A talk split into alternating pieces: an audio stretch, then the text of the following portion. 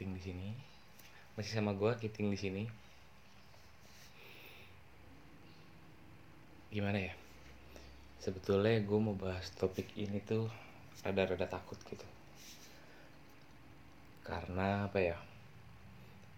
Ya menurut gue ini topik tuh berat banget gitu. Tapi ini menarik, topiknya ini menarik buat didengerin dan apa ya, banyak yang bisa diambil gitu dari topik ini. Dan kebetulan memang lagi musimnya aja gitu. Enggak sih, kayak beberapa teman gue yang gue temuin tuh mengalami ini gitu loh. Jadi kayak akhirnya gue memutuskan untuk mengangkat topik ini gitu. Nah, topik yang gue maksud di sini adalah depresi dalam diam. Cia, berat banget kayak si depresi gitu. Tapi tuh gimana ya, depresi itu sebenarnya kalau menurut gue sendiri ya relatif gitu. Tiap orang tuh beda-beda takaran depresinya gitu. Nah, cuma yang gue tahu tuh adalah ketika kasarnya gini, orang ngalamin depresi itu pasti dipicu karena banyak hal dong. Ntar gue bakar rokok dulu.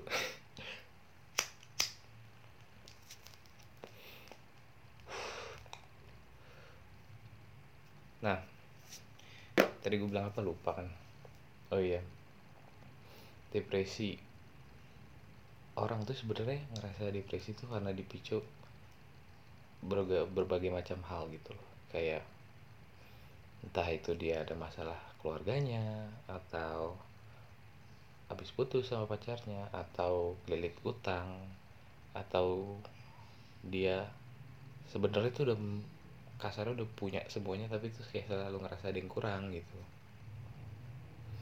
Banyak hal yang bisa micu orang tuh apa ya, kayak ngerasa depresi, desperate, apa segala macam gitu loh. Dan memang cara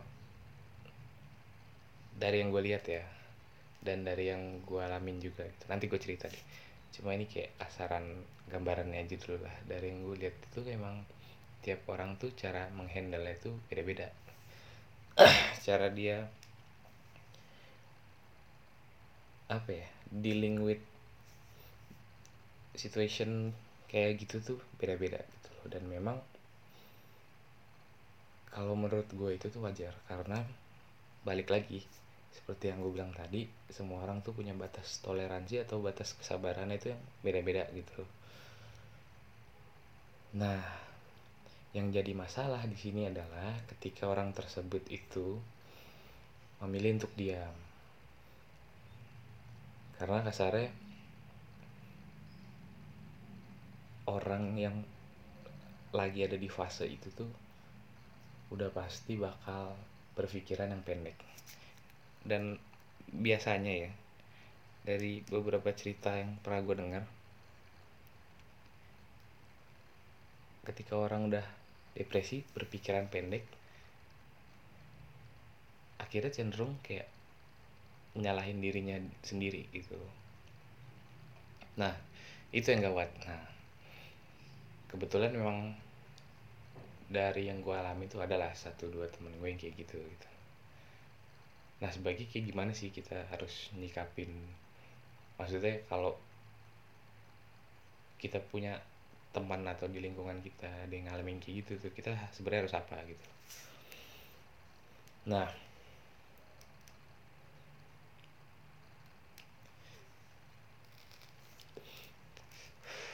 di sini gue cerita sedikit kali ya dari apa yang udah pernah gue alamin. Karena kebetulan kasarnya apa ya, kan semua orang adalah pernah lah kasarnya fase naik turunnya hidup gitu. Nah, jujur gue pernah ngalamin fase kayak gitu. Dan emang cara gue ngehandle tuh bisa dibilang cara yang bodoh. Ya kasarnya apa ya, ketika gue ada masalah kayak gitu dan gue mikir kayak wah, gue gak bisa nih kayak buat apa ya, buat sharing masalah itu ke orang lain atau kayak gimana.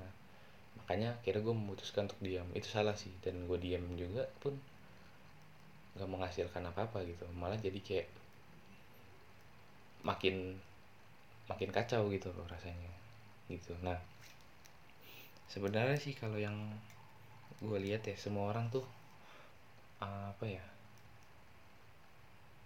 bisa lah, harusnya itu bisa keluar dari fase yang kayak gitu gitu. Nah cuma di sini yang jadi masalah adalah ketika dia itu nggak punya siapa-siapa untuk ngebantu dia buat keluar dari fase itu gitu. Nah beruntungnya gue adalah kemarin itu ya dululah kasarnya bisa dibilang ya gue cukup beruntung gitu, karena gue bisa keluar dari fase itu. Nggak lain nggak bukan yang ngebantu ya lingkungan terdekat gue gitu loh. Mungkin sebagai background aja ya, gue di sini orangnya tuh kayak nggak terlalu dekat lah sama keluarga gue gitu. Gue lebih kayak lebih banyak sharing ke teman lah gitu loh. Awalnya tuh gue takut mau sharing tuh takut, karena di pikiran gue itu kayak ini gue kalau gue cerita semuanya kayak gini nih, ini yang di pikiran gue ya, nih orang tuh bakal ada pandangan lain gak sih ke gue gitu. Dan dengan gue cerita kayak gini, nih orang tuh bakal ceritain ke orang lain gak sih gitu. Itu sih yang di pikiran gue, yang gue nahan, yang menjadi apa ya, kasarnya gue takut buat kayak sharing masalah yang gue alamin ke teman-teman gue gitu.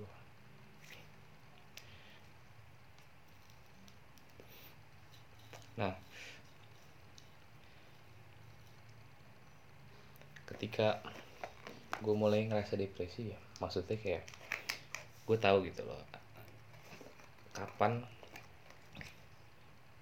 lu buat ngejalanin sesuatu, kapan juga lu kayak ada di titik kayak anjir udah gue udah nggak kuat lagi, gue udah apa segala gitu. Oke, pikiran-pikiran yang negatif gitu akhirnya muncul.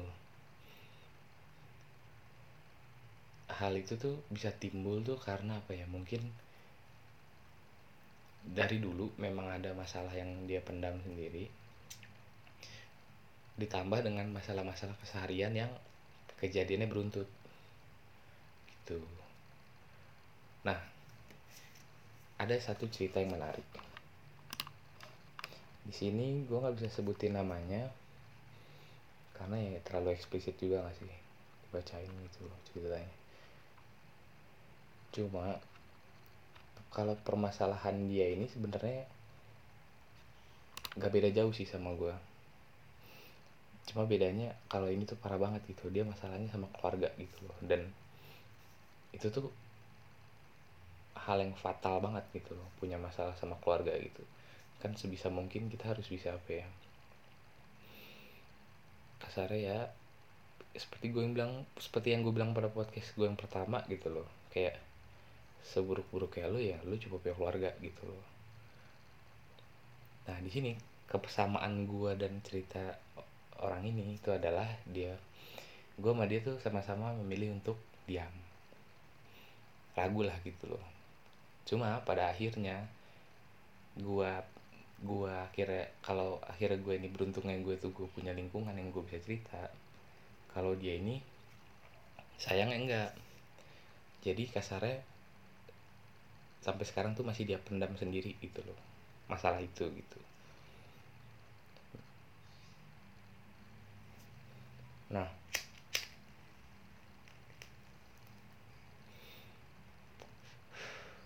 selama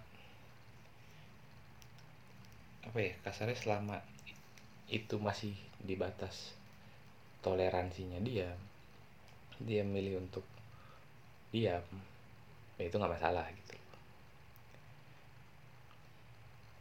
Dan memang juga dari yang gue tahu dia itu tuh apa ya, pribadinya tuh ya kuat lah gitu. Maksudnya kayak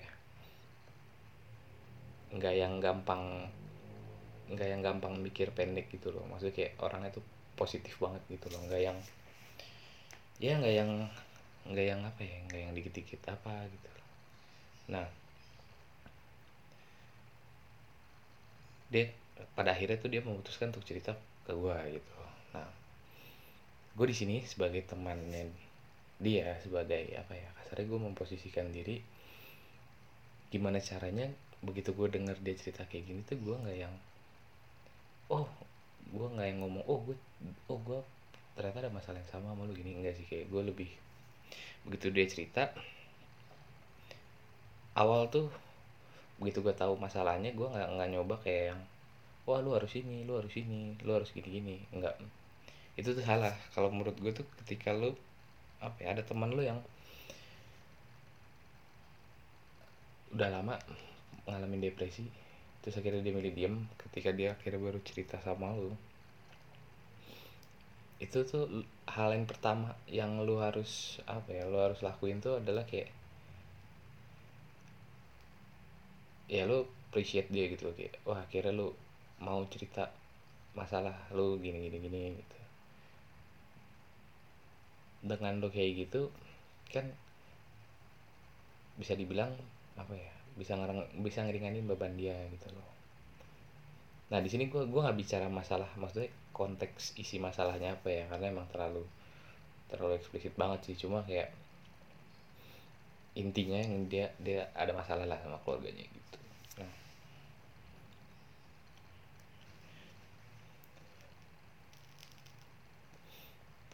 sebenarnya tuh apa ya, kalau menurut gue ya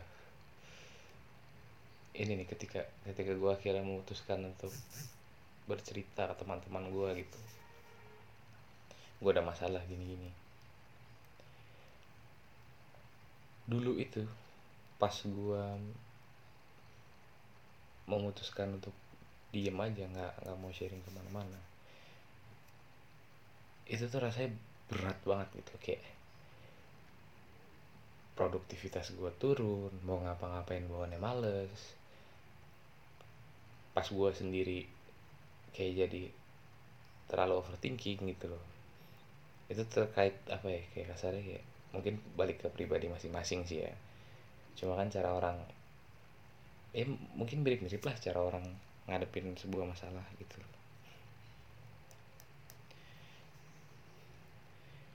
Nah yang gue takutkan adalah ketika udah kayak gitu,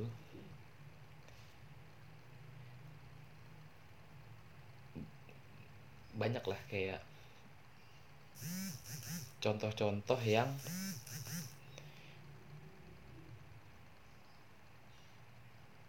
akhirnya tuh sampai suicide gitu. Gak cuma 1-2 gitu. Kan sayang gitu loh masalahnya. Maksudnya kayak lu ada masalah diri lu sendiri, dan akhirnya lu memutuskan untuk kayak suicide gitu loh. Kan ya sayang aja nyawa lu gitu loh. Tapi jujur aja sih, jujur gue pernah ngalamin kayak gitu dan gak tahu sih ya, mungkin karena intervensi apa ya, kayak hal-hal negatif gitu. Kasarnya gue tuh buta gitu loh, kayak nggak bisa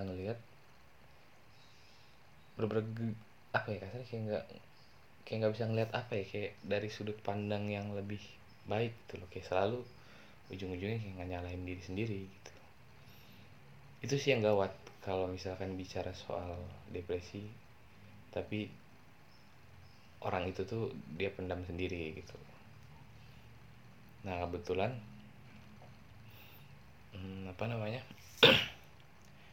di lingkungan bisa dibilang di lingkungan usia-usia muda gitu ya, emang banyak sih kayak sering terjadi kayak gitu. Dan memang ketika gue di posisi yang sebagai pendengar ya, jadi awalnya gue memutuskan untuk diam, terus akhirnya gue memutuskan untuk cerita, dan akhirnya orang ini tuh akhirnya dia ini yang memiliki masalah yang mirip-mirip juga sama gue. Dia akhirnya memutuskan buat cerita sama gue, dan gue tuh begitu dengar cerita dia kayak gue harus bisa nih memposisikan kayak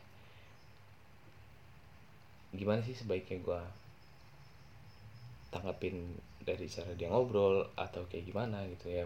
Yang pertama gue lakuin sih itu tadi tuh, gue nge-appreciate dia kayak oh iya bagus sih lu udah mau cerita gini-gini.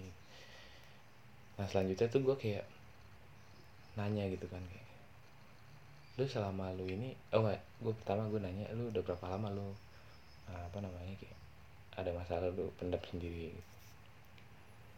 Dia bilang udah lumayan lama sih, kayak hampir 4 tahun atau 3 tahun gitu.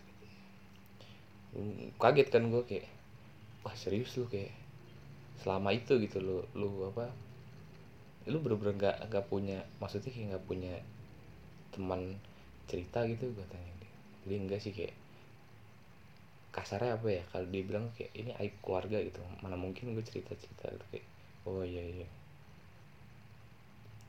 gue respon gitu kan. Nah terus habis itu gue bilang gini, terus selama lu ngerasa kayak gitu apa yang lu rasain, terus udah ngelakuin apa aja lu, gue bilang gitu kan. Karena nggak mungkin logikanya ya, kalau misalkan lu kayak gitu tuh pasti adalah hal-hal bodoh yang lu lakuin. Dan akhirnya dia bilang iya gue udah begini gitu. Terus gue bilang, gue tanya lagi sama dia, menurut lu tuh salah nggak gitu. Iya salah, dia ngelakuin kayak gitu. Tapi di situ gue nggak yang langsung nyalahin gitu, karena memang gue tahu posisinya tuh emang gak bakal bisa buat berpikir jernih gitu.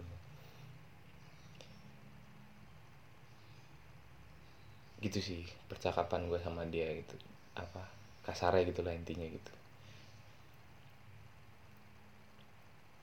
Gue sih salut sama dia, akhirnya dia mau berusaha terbuka lah. Ya emang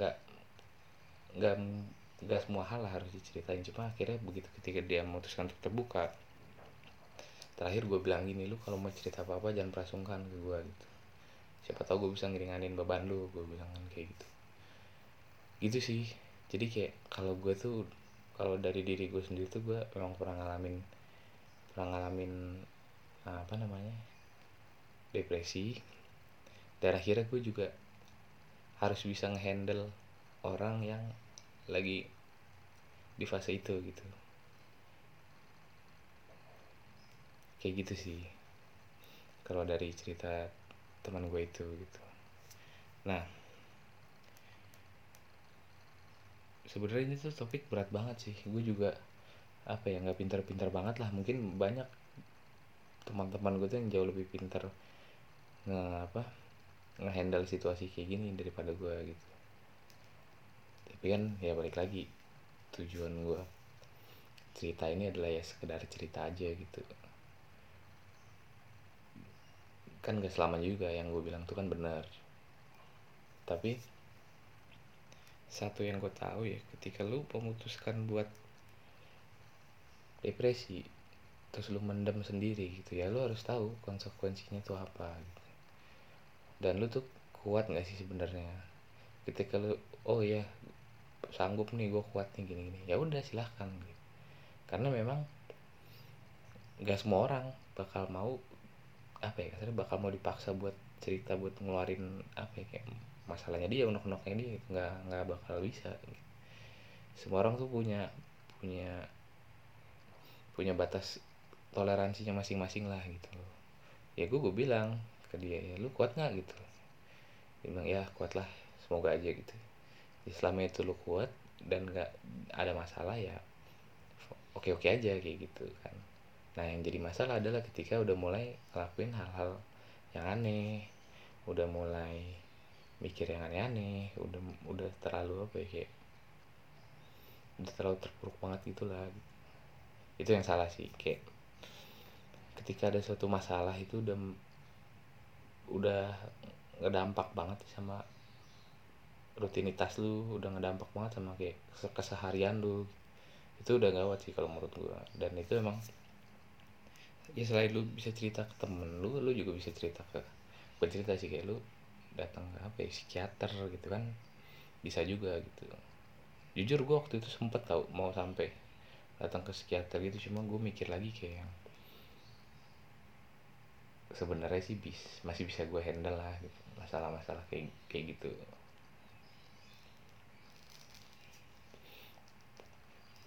Gitu sih kalau dari cerita teman gue ini dan sedikit cerita dari gue tadi gitu. Memang kalau untuk di lingkungan pertemanan itu ya kita tuh ada batasan lah mau cerita tuh. Pasti somehow tuh kita bakal lihat personality orangnya dulu.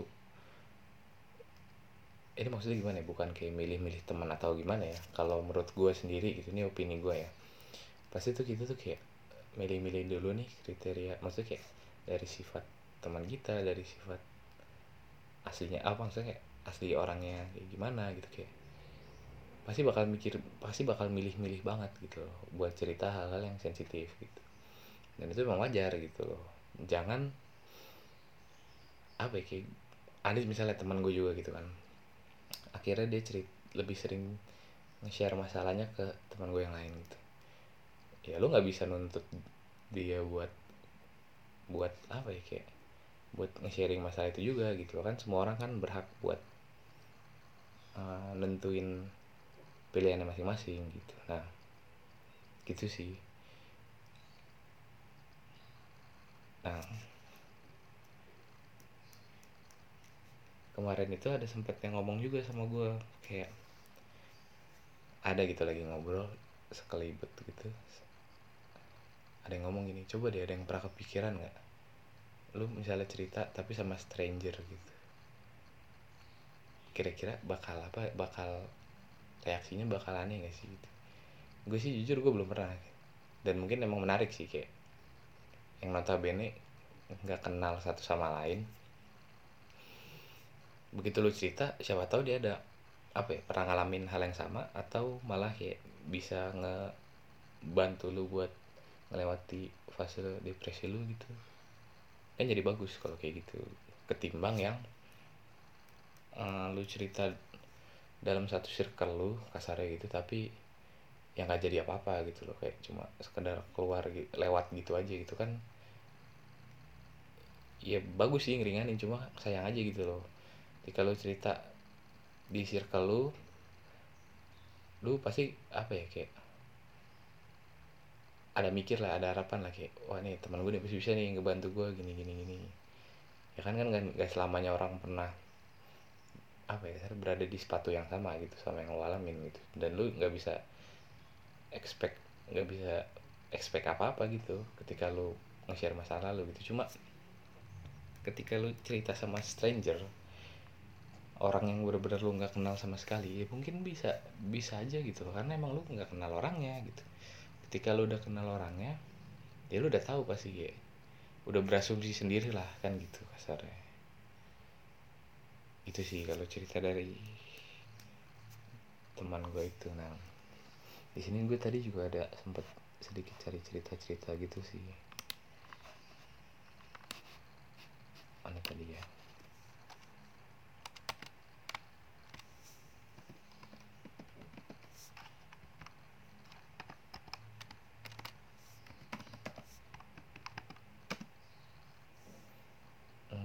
Mana ya?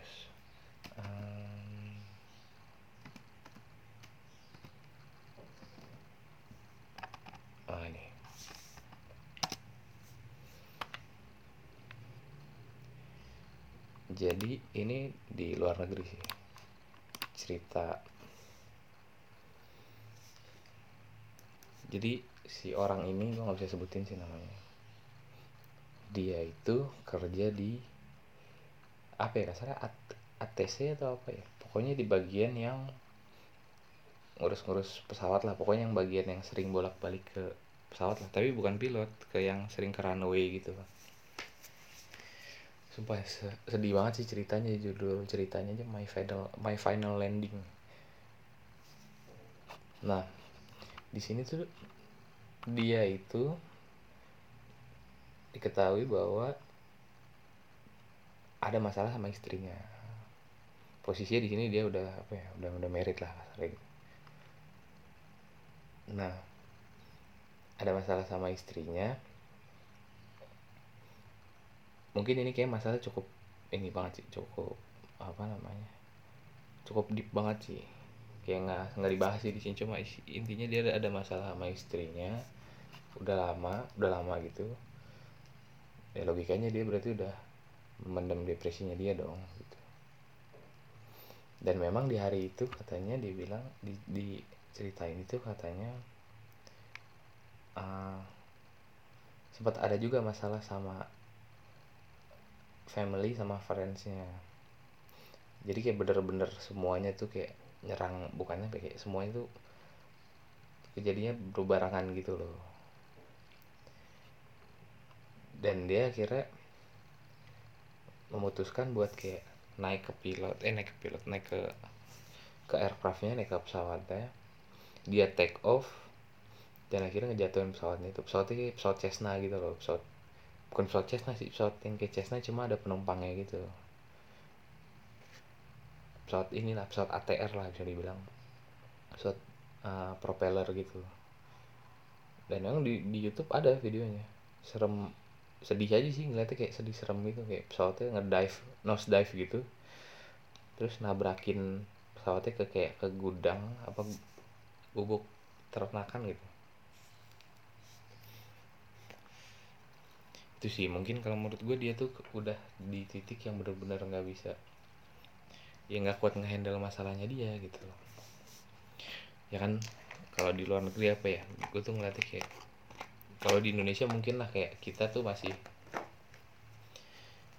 percaya adanya Tuhan gitu.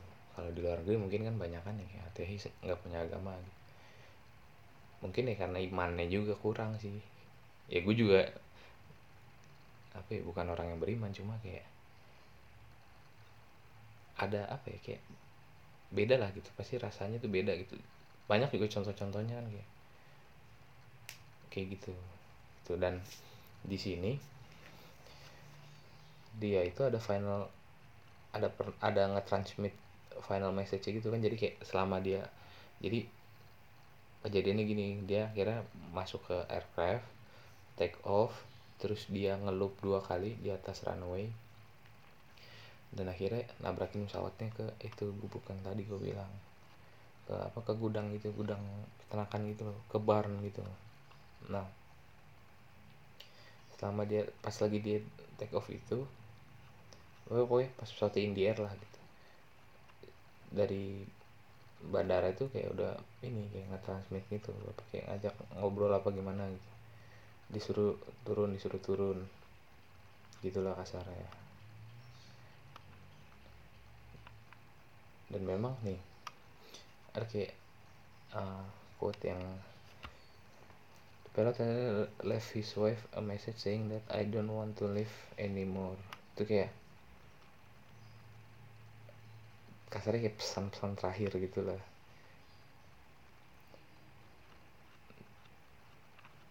Sedih banget sih ini ceritanya, kayak benar-benar udah di luar inilah, udah di luar akal sehat lah kasarnya gitu.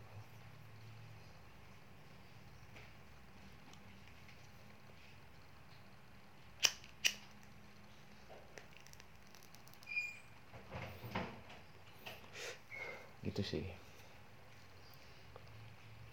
Ya memang gue ini nggak pintar-pintar banget lah masalah kayak gini. Gue cuma pengen sharing aja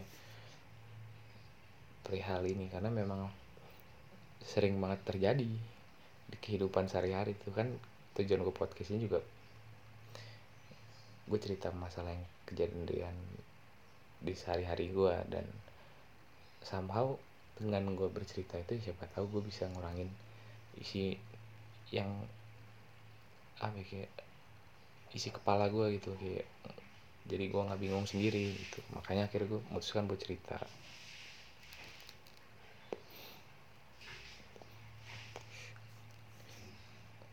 Ya gitu sih, mungkin dari apa yang gue cerita ini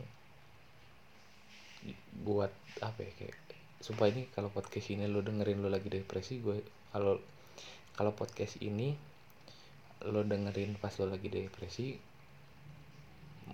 sebaiknya lo jangan dengerin podcast ini gitu, karena memang ini bukan solusi gitu loh. Ini sekedar gue menceritakan hal-hal yang pernah kejadian di gue dan lingkungan gue gitu. Ya gue harap sih buat kalian di luar sana yang lagi ngalamin fase ini, ya semoga aja kalian bisa kuat gitu loh, karena memang pentingnya kalian komunikasi ke lingkungan kalian tuh penting gitu. Kan kasarnya orang gak akan bisa bantu kalau misalkan kalian gak mau cerita gitu. Ya kurang lebih kayak gitu sih. Ya mungkin di episode ini emang jadi deep talk banget ya ketimbang episode-episode sebelumnya, cuma ya ini kalau menurut gue hal yang penting sih untuk diceritain gitu. Ya, jadi menurut gue itu cukup. Sekian aja cerita dari gue hari ini. Gue Giting. Jangan lupa berbagi ceritamu hari ini.